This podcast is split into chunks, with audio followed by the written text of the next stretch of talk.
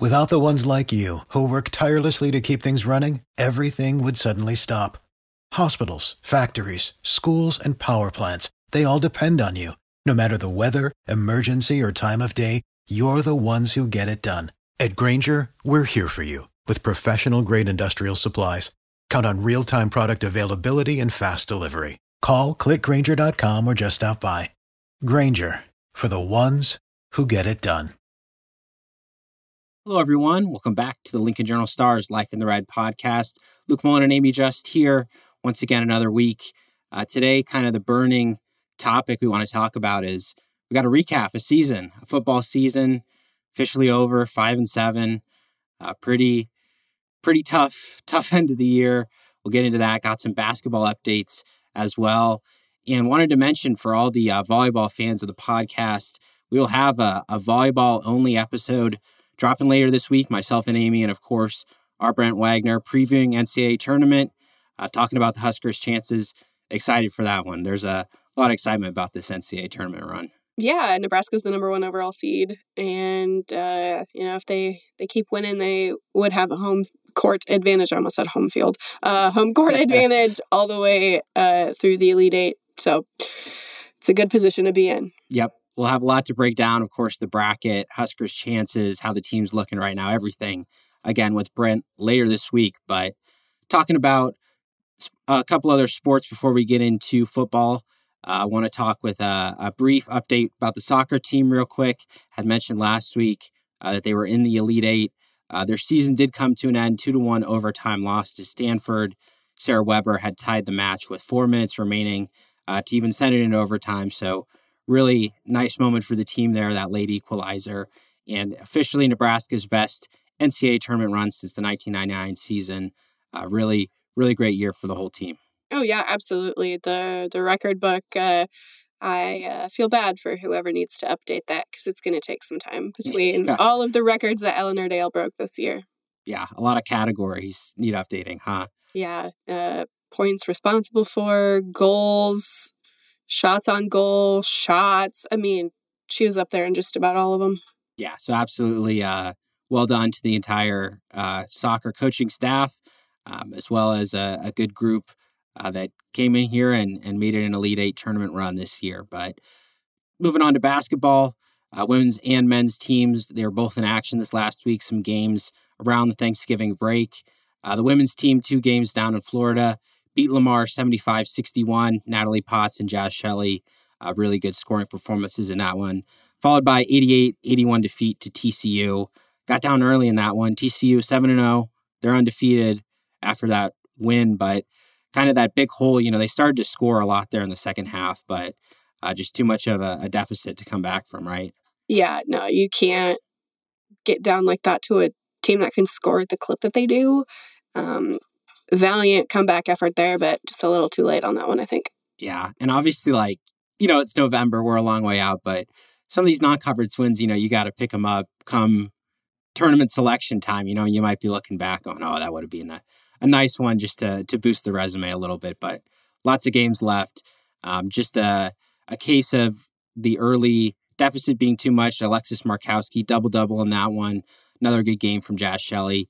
And of note, Natalie Potts, uh, 22 points on 9 to 10 shooting against Lamar. Got a Big Ten Freshman of the Week honor, second time in three weeks. Yeah, I mean the the way that she has played this season has definitely been something that's impressed. Uh, hopefully, she can keep it up yeah, really raised the level of that front court, coming in shooting at a very high level. Oh yeah, absolutely. Yeah, super efficient down there. And for this week, Nebraska hosting Florida Atlantic on Wednesday night, Georgia Tech Saturday afternoon on that one, the women's basketball update. And as for the men's basketball team, 7 0 start, uh, best since 1992 93 season. And I think these recent, these most two games were kind of interesting because the defense faded a little bit, but mm-hmm. the, the mm-hmm. shooting really got going these last two. Yeah, they were not pleased with their defensive effort, uh, especially after this last one. Hoiberg made that clear, didn't he? Uh, so did Rienk yeah. Mast. Rienk Mast did yeah. not shy away from it either. Um, but you'd rather learn those lessons in a win than a loss. Um, and yeah, they've got a lot uh, to work on this week. Thankfully for them, only one game this week, so more time can be spent on uh, fig- figuring out why their their defense for a defense oriented team Yep. has faded the past couple weeks. Yeah, and those two results was 89-79 win over Duquesne and 85-72 win over Cal State Fullerton. Uh, that win over Fullerton, Rienk Mast, Bryce Williams, Jamarques Lawrence, Keisei Tominaga, and Juwan Gary all scoring in double figures. So scoring coming from a lot of different places. Good three point shooting effort uh, that one as well. And when you look at this season, I mean, this is right where Nebraska wanted to be 7 0. They got the whole week off. Number 15, Creighton's coming to town. Like, there is some serious buzz about the start to the season that they're having. Oh yeah, absolutely. And you know, I'm more impressed with how they've continued to gel just because of all of the preseason and early season injuries and yet they're still here at 7 0. I'm really um, just intrigued and impressed by the job that Rienk Mast has been able to do on that end of the floor and, you know, continue to shoot outside. Um, that's a threat that they didn't have last year. Um, and then Keisei is back to Keisei form. He was perfect uh, this weekend. Uh, didn't miss a single shot, I don't think, which is crazy. Pretty good. Yep. Yeah, I don't think you can ask for better. um, and then Juwan Gary, um, while his um, scoring output um, this weekend was a little less than it had been earlier, his physicality just really changes things um, when he missed all those games due to his suspension. So uh, having them at almost full strength, there's a couple guys who are still out, um, will be good for them come Sunday for uh, what should be an interesting one. Yep.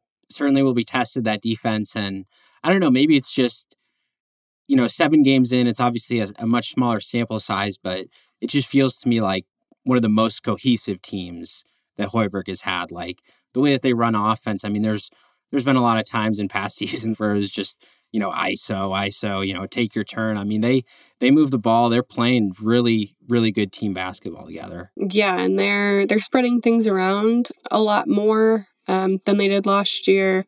Um, obviously, it's early, it's still November, but it's a good start for them. Yeah, certainly. And of course, that uh, big test ranked opponent, Creighton, coming to PBA. That is three o'clock on Sunday.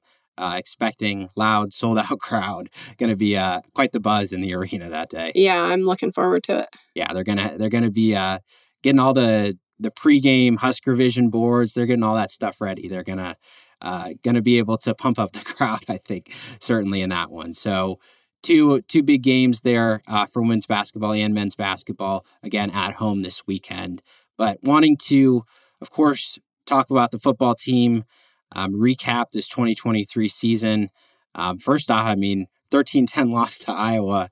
That was uh, that was a pretty brutal one, adding to a string of one score losses that are are going to sting heavily. Yeah, it was the third third game of the season um, that ended with a game winning field goal for the other team with the game ending in a 13 to 10 score.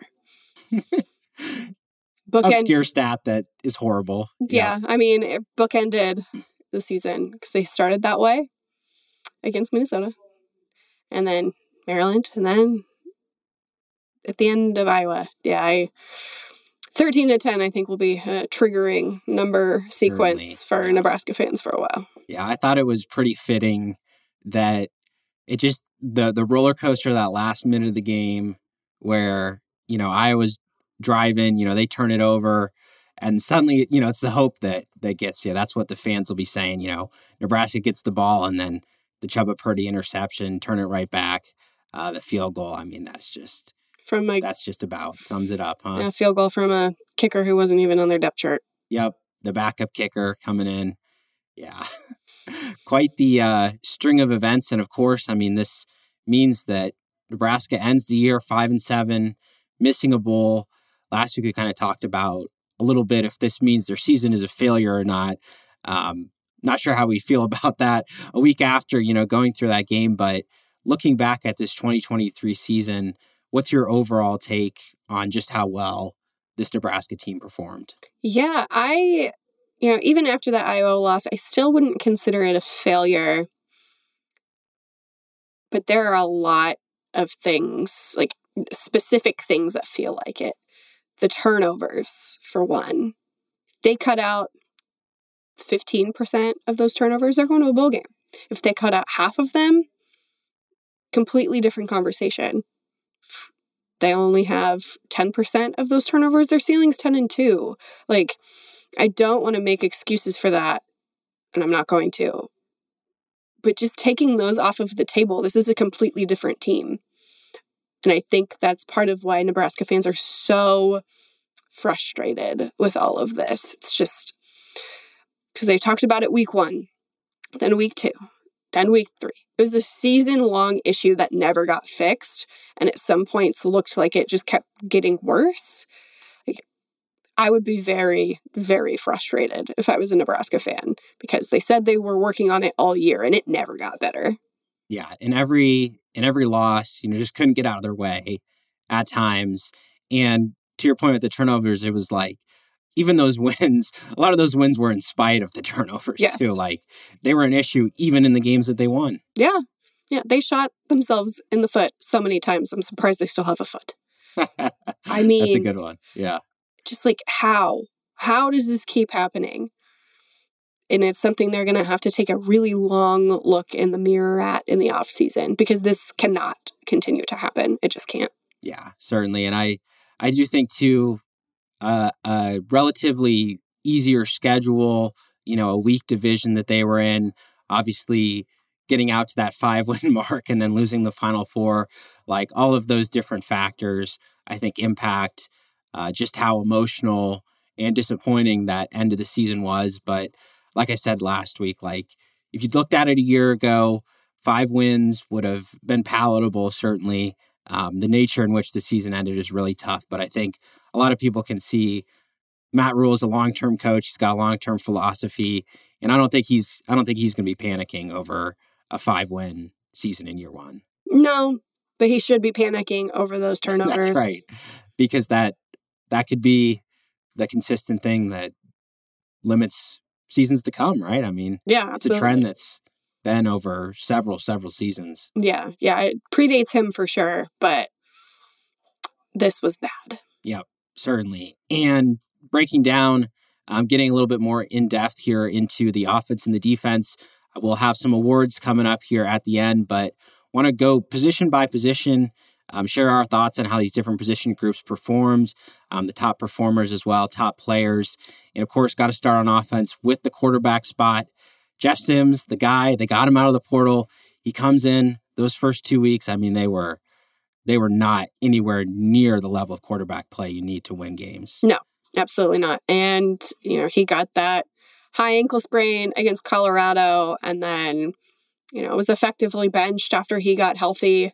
Came in in relief in a couple games against Purdue and against Maryland, and just didn't uh, or continued to have the issues that he was having in the first two weeks. And you can't do that. Yeah. What I wonder is too, like, if if he didn't get injured that early, like how long was the coaching staff going to be able to stick with him and hope they could fix those mistakes?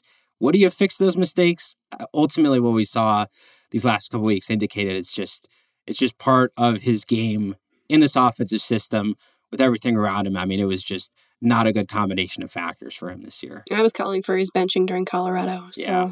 But it was tough. I mean, it was, it was it was a really tough start. And once that ball gets rolling, it's it was hard to it was really hard for him to turn that around, certainly. Yeah, absolutely. So in the end, I mean, having three different quarterbacks start multiple games, uh, I don't think that would have been uh, anywhere near the desire of of Matt Rhule and Marcus Satterfield. But Heinrich Haarberg, you know, he led that winning streak, uh, showed a lot as a runner, but really struggled in the passing game. Several really, really bad interceptions um, that people noticed. And Chubba Purdy, then those final two weeks, uh, looked really strong at moments, you know, struggled at others, inconsistent.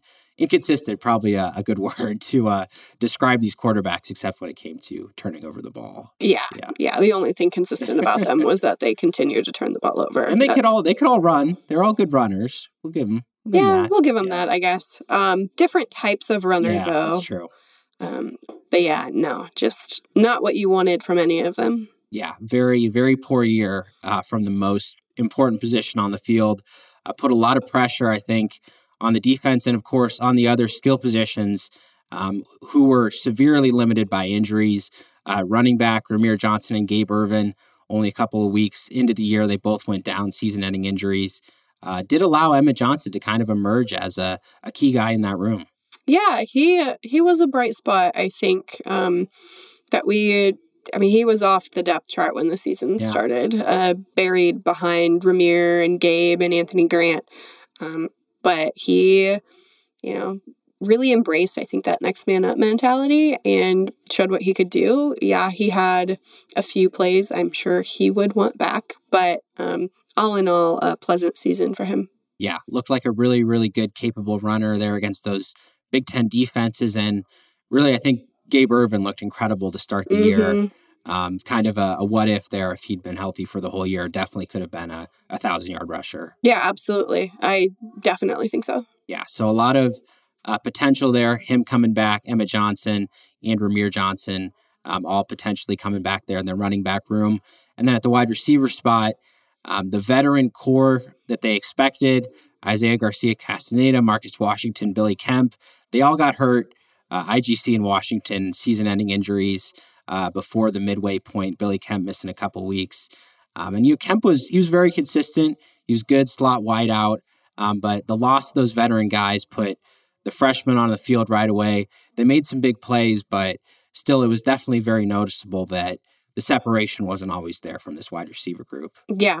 And they showed flashes. Like there were parts of, you know, Malachi Coleman's game that I really liked. Uh, there were parts of, you know, Jalen Lloyd's game that I really liked. Um, but you could tell that they're freshmen. Um, but man, what they could turn into will be really special. And I'm glad that if they had to be thrown into action this yep. season. I'm glad they got that opportunity, yeah. even if it does suck that that's how they got in there. I mean, you don't want your number one wide, receiver to go down with an ACL tear the first week of the season, or your number two guy to, you know, have the same thing happen to him the next week. Yeah, certainly the the long term benefit from that will be great. Uh, but I, I also think with the the inexperience getting those young players on the field, I mean, there's a lot of times this season where the play call was late, like they had to burn a timeout, guys weren't sure where to line up. Like obviously it's it's no one's fault in particular. Like this was an offense wide thing, but certainly like working out some of those issues, I think that definitely happened this year. Um, so they'll see if uh, that wide receiver room can can make a big jump next season as well. And tight ends and fullbacks, Thomas Fidone, full full year from him. Um, Nate Boerkircher and Luke Lindenmeyer, kind of those backup tight ends in there and mostly Janiran Bonner at fullback. Barrett Liebentritt played a little bit. Um, honestly, thought we'd see a little bit more fullback love in mm-hmm. the offense. They were there, but I mean, not didn't get a whole lot of touches. Which you know, obviously they they got other jobs to do, but thought you know maybe Satterfield can incorporate those guys. That's what I thought. Yeah, they were so high on it early. Yep. And then it just didn't uh, evolve into what I think everybody thought it could. But another thing for them to address in the offseason. Yeah.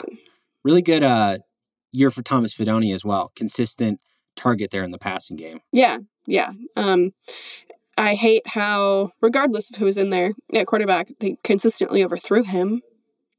That's where a lot of those interceptions came from, is overthrowing Thomas Fidone on a crossing run over the middle. But I think it showed, though, that he was good at creating some separation against those linebackers, though, yes. how often he was open over the middle of the field. Um, really good, really good uh, season for him there. Again, fully healthy, able to get through that one.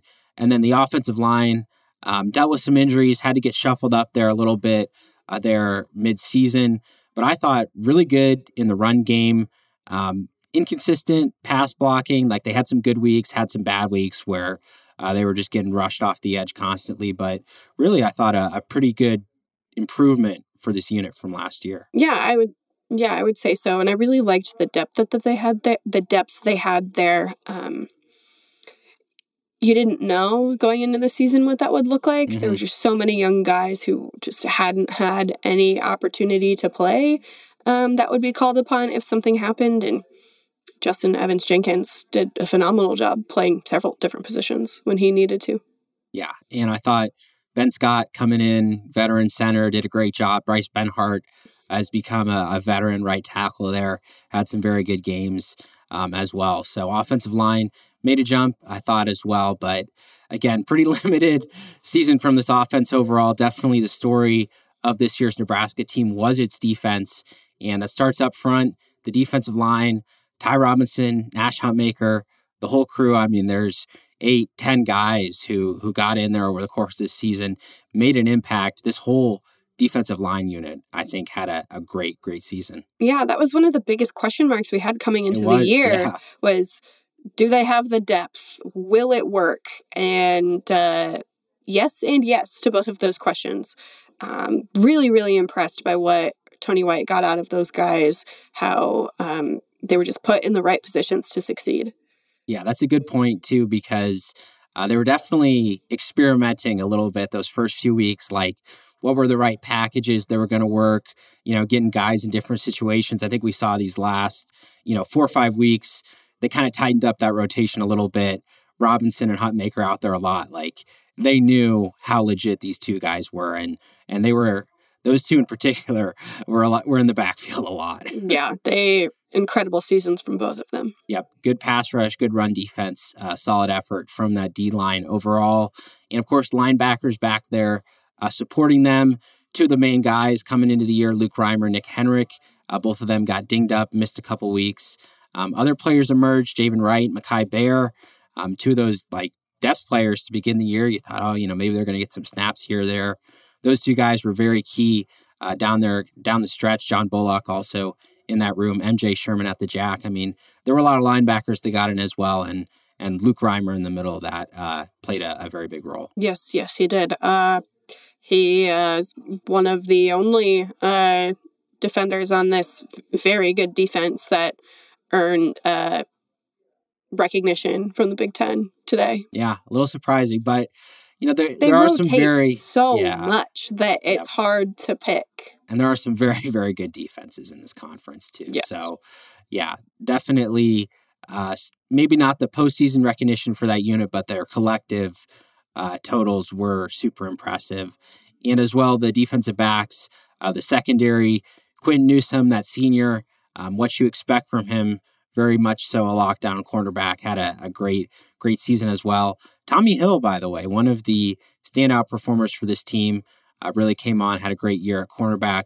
Safety position got shaken up a little bit. DeShon Singleton, Phalen Sanford, Marques Buford, like it, it changed a lot week to week there. Yeah, I really liked when Buford was healthy enough to come back. I liked the job that he did there because um, you never know with guys coming off of those ACLs. Um, but he did a phenomenal job after not having played football for over a year. Yeah, and the thing that I think too is like this defense was really good. How much better would they have been if DeShon Singleton played all 12 games because he was phenomenal those first few weeks to start the year. Uh, really, really highlighted uh, in this scheme, I think, his strengths there, playing in the box a little bit, being that impactful secondary guy coming up. Yeah, no kidding. Yep. And as well, I uh, got to give some love to the special teams unit. Uh, Ed Foley coming in. Definitely some improvements were needed from a really, really bad uh, couple of seasons, you know, inconsistency, lack of returns, um, all sorts of things going on. How do you think that uh, Ed Foley's first season went in that area? Yeah, over. I feel like there were some things that were incredible. I mean, four blocked kicks. That's one of the top performances of the season by any team. Um, and then you have the woes at punt return. I haven't looked up the stat, but I would imagine Nebraska is at the like the bottom of the barrel in punt return again. Um, so that needs to get figured out ASAP. But I mean, you know, you have some great things and you have some garbage things, and you know, it's good to have good things to draw from, but definitely there are some things to shore up as well. Yeah, this is not a statistical statement but I feel like they created more game changing plays than they had go against them in the special teams. Department. Yeah, yeah, I would I would agree. Um, but I just can't stop thinking about how abysmal their punt return yeah. game was. Yeah. Certainly, uh, they left they left a lot of yards out there on the field in that category, but yes. some improvements. You know, freshman kicker Tristan Alvano had a decent year. Um, they'll look at punter Brian Buschini had a pretty decent three three point three yard a decrease in his average punt from a year ago. So that'll be an offseason discussion as well. Uh, but that's our thoughts on the special teams unit and want to give some thoughts on the coaching staff in general. Uh, any position group, position coach, coordinator, anybody who you thought, ah, they really coached up their unit this year? Tony White, man. Yeah. He did a bang up job with that defense. I'll be the first to admit I was a little skeptical because um, I just kept going back to how last season when Erik Chinander was fired and Bill Busch was, you know, elevated to be their defensive coordinator and how he said he had to simplify things because the defense was just too complicated for these guys. And I'm like, well, how is an even more complicated defense going to work? Well, worked just fine. Yeah, I thought it was great too. Like, we were there in August. Like, are you still installing like the players? And he was so confident. He was like, no, the guys know their spots in the defense. And I think they certainly proved that in their play. I'll I'll mention Terrence Knight and certainly for mm-hmm. getting that defensive line unit ready. I think just in the glimpses that we see from him at practice, like such an active coach too, like getting in those drills, showing the technique. I mean, he's a he's a former pro. He he clearly has a lot of uh, important lessons that he passed down to that group. Yeah, absolutely. Yeah, he he deserves the recognition as well. Yeah, certainly a, a great year for his unit. And I think it's uh it's award time. We've got yes. five different categories. Uh, we want to hand out some awards to this year's team. And we'll start off with our Unsung Hero Award. Uh, maybe not the stat production or the recognition, but contributed a lot. I mentioned him earlier. Tommy Hill to me is that guy. Uh, they he played a little wide receiver. Like that's kind of forgotten about as we got further in the year. Like he he could have played a lot of wide receiver this season if not for some uh, injuries there in the secondary. I think really came along. He's going to be a, a, great corner for this team next year. Honorable mention to Alex Bullock, uh, third most offensive snaps there, really consistent wide receiver. Right. I am going to get some eyebrow raises for my answer, and that's fine. Um, I'm going with long snapper Marco Ortiz. I think that you never heard about him. And on a unit that had its ups and downs, he was so consistent. I don't think he had a bad snap all season, and he is being recognized for that. He is one of the three finalists for the Mannelly Award, which goes to the best long snapper in the country. Um, if he wins that, um, he could have his jersey retired because that's how Nebraska does things. If you win a major award, or if you're a first team All American, you get your jersey retired, your name on the stadium. And he's the only one on this team that is uh, in consideration for a major football award, and so he is my unsung hero of the season. Yeah, I was I was maybe going to be one of those eyebrow raisers, but your points. I mean, top special teams performer, and like you said, I mean, I can't I can't remember a bad snap from him, as consistent as can be. Yeah, yeah, a a great guy out of the transfer portal that they got. Yeah, one year, solid, that's kind of i mean a lot of coaches would would love uh, in addition like that at any position certainly at long snapper made a big difference to that special teams unit. Our second award rookie of the season freshman first year sophomore uh, who came in really impressed. I'm going to cheat i'm going to say two. Uh, cam lenhardt and Princewill Umanmielen, uh, just because both those guys came in played right away uh, looked like they fit in there along the line of scrimmage um, I thought he did some good things there in run defense. Princewill, really good pass rusher.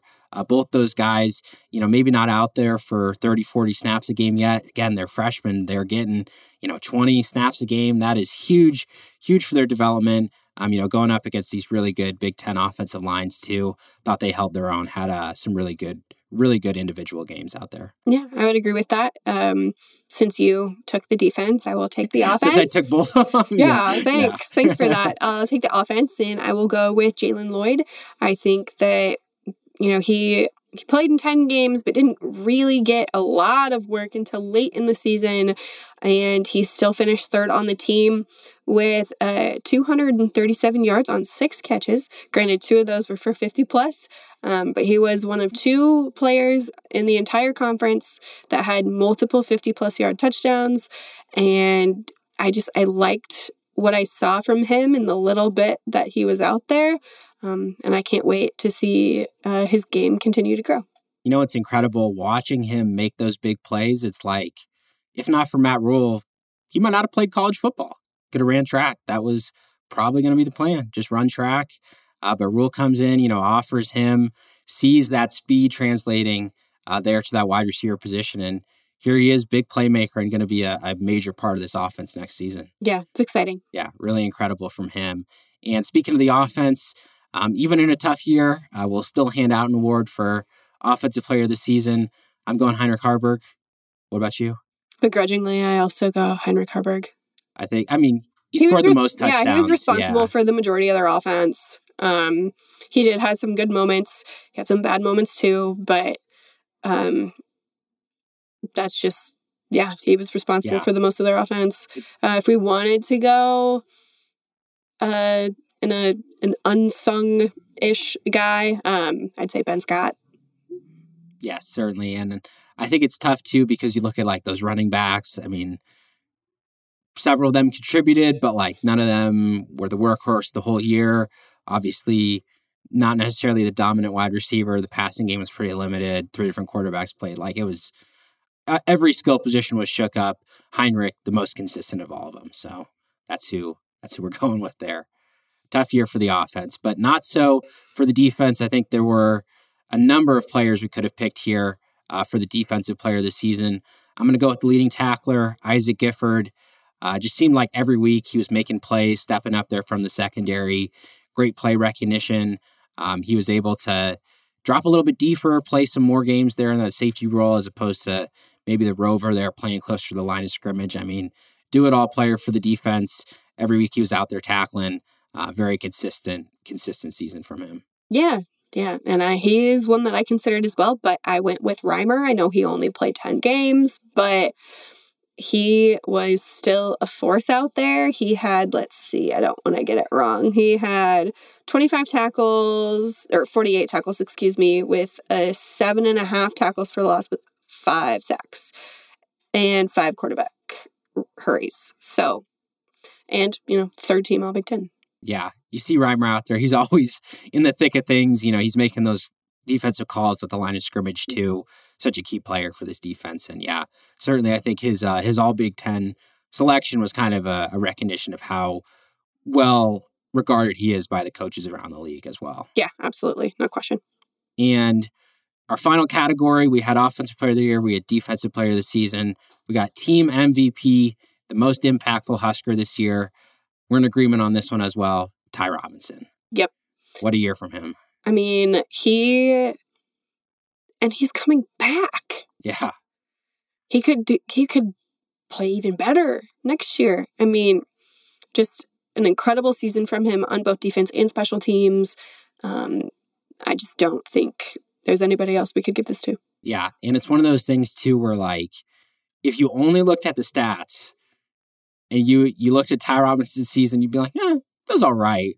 But if you watched a game, you watched a couple offensive series and he's in the backfield. He's got his hand up in the quarterback's face. He's getting past two rushers. You know, he's shooting right up the middle. Like he is phenomenal. The impact that he made every game, pretty much every quarter that he was in. I mean, it was as long as you watched a Nebraska game this season, you saw Ty Robinson make some impact. Oh yeah, absolutely. And I I wish there was like a stat or just like a line on the box score that just said how many times you're like in the pocket. Yeah. Cause it felt like anytime they were, you know, looking to throw, he's back there. Absolutely. Every time. Yeah. And certainly it seemed like no matter where he lined up to or you know whatever different blocks the offensive line tried to throw at him i mean he was he had a great swim move him and Hutmacher both uh, there on the interior uh, they were wreaking some havoc and certainly ty robinson coming back I, you got to think he's going to be a potential all big ten defensive lineman next year oh yeah absolutely um, i'm looking forward to it and then you know with him on the on the field goal block team yeah. i mean you know if if they uh, treated field goal blocks like volleyball blocks, he'd have two. Um, and then you go back and you look, and he's so close on so many other ones too. Like, I don't know. He's uh, he's a force to be reckoned with up there. Yeah, just an impactful player, certainly. And his announcement a week or so ago that he was coming back. Uh, certainly, kind of alleviated one of the major questions for this Nebraska offseason. A couple items to talk about on Nebraska's offseason to do list. And I think first one on the top of that, hold on to Tony White. If possible. Yeah, might be tough, huh? Yeah, um, he's interview. He has interviewed for the San Diego State opening. Um, I think that would be a really good fit for him. Um, I know that Matt Rhule won't stand in the way of him leaving for a job if it's the right fit, if there's a support system there, if you don't feel like you're um, on an island, and then if he wants it, right? And based on that, he's you know interviewing for these he wants it. And I think he'd be really good at it. I know that's not what Nebraska fans want. I know Nebraska fans want to keep him around, but you know, go after your dreams. But the other, the the flip side of the coin is, hey, wait for that ooh super good Power Five opportunity come up. Is maybe the th- the thinking that could get him to stay. But you know, on the other side of that, what if it never comes?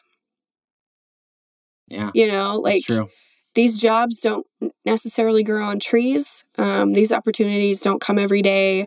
Um, you could miss your window. Maybe Nebraska's defense is terrible next year and he doesn't get the looks.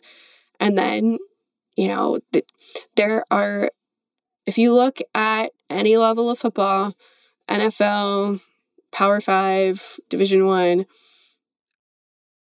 there aren't the opportunities for coaches of color like there are for your white coaches. There it's just not.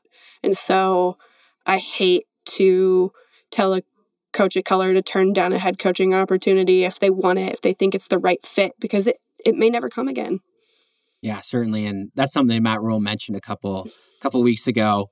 As much as we uh, we enjoy debating uh, Coach White's decisions for him, he will of course, you know, be exploring those options. I think definitely wait and see mode uh, for Nebraska on that one. But certainly they want to hold on to him as a defensive coordinator. Uh, but player personnel is going to be a major, major uh, talking point these next couple weeks. Transfer portal opening, um, decisions to make, and players healing from injuries too. Uh, several season-ending surgeries uh, that that players went through these last these last couple months. You know, guys like Rahmir Johnson, Gabe Ervin that we mentioned, DeShon Singleton, Turner Corcoran healing along the offensive line. Um, obviously, those guys were starters. Nebraska's going to want to count on them in big roles next year too. But got to heal up. Got to be able to come back and and be healthy for for spring practice is the the first step on that list. And some of them won't be ready by yeah. then, just due to the nature of their injuries. Um, so the goal for those guys would be get ready for camp. Yep, certainly. So conditioning, lots of months of conditioning await for those injured players, but also decisions. Some of them uh, for injured guys, lots for uninjured guys. But um, wide receiver Marcus Washington's an interesting one.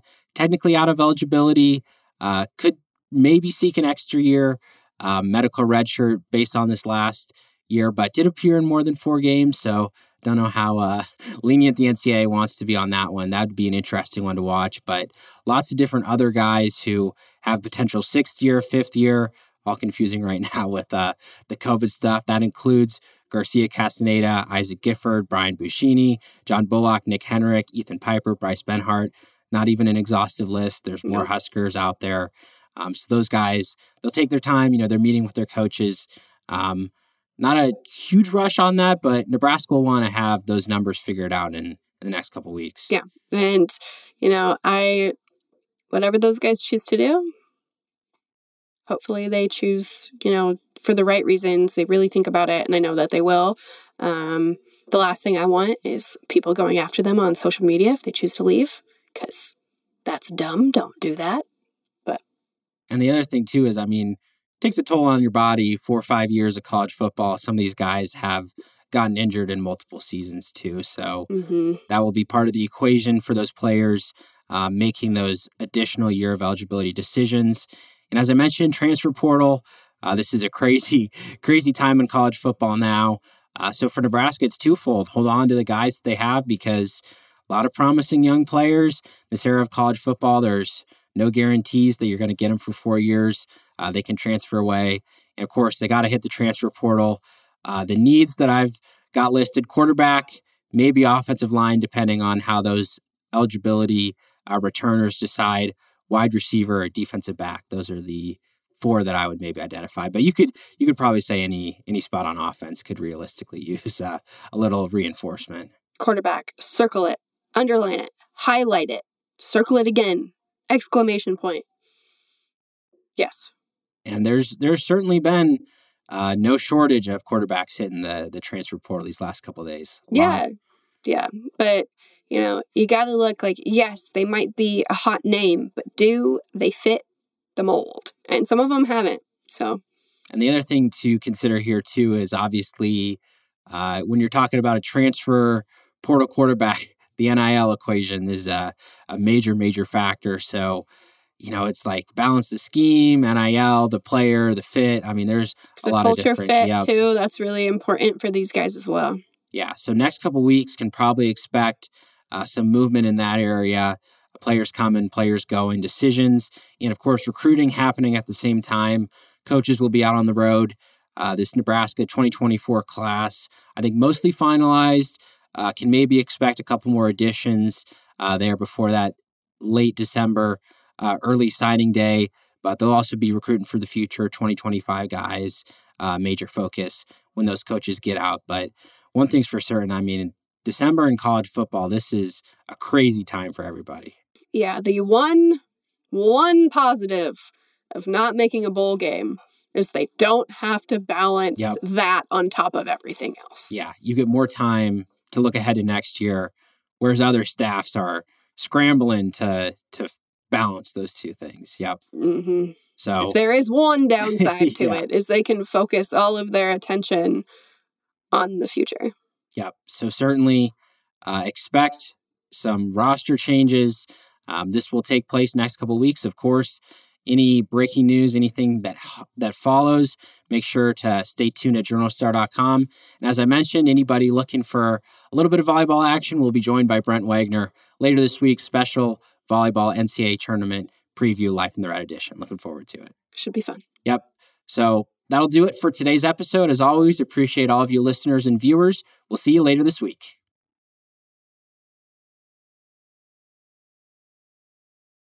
For the ones who work hard to ensure their crew can always go the extra mile, and the ones who get in early so everyone can go home on time, there's Grainger, offering professional grade supplies backed by product experts so you can quickly and easily find what you need.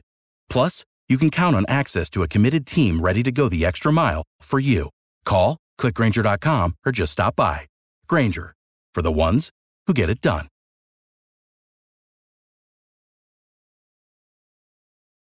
Oh, oh, oh, O'Reilly! You need parts? O'Reilly Auto Parts has parts. Need them fast? We've got fast. No matter what you need, we have thousands of professional parts people doing their part to make sure you have it. Product availability. Just one part that makes O'Reilly stand apart. The professional parts people. oh, oh, oh, O'Reilly Auto Parts.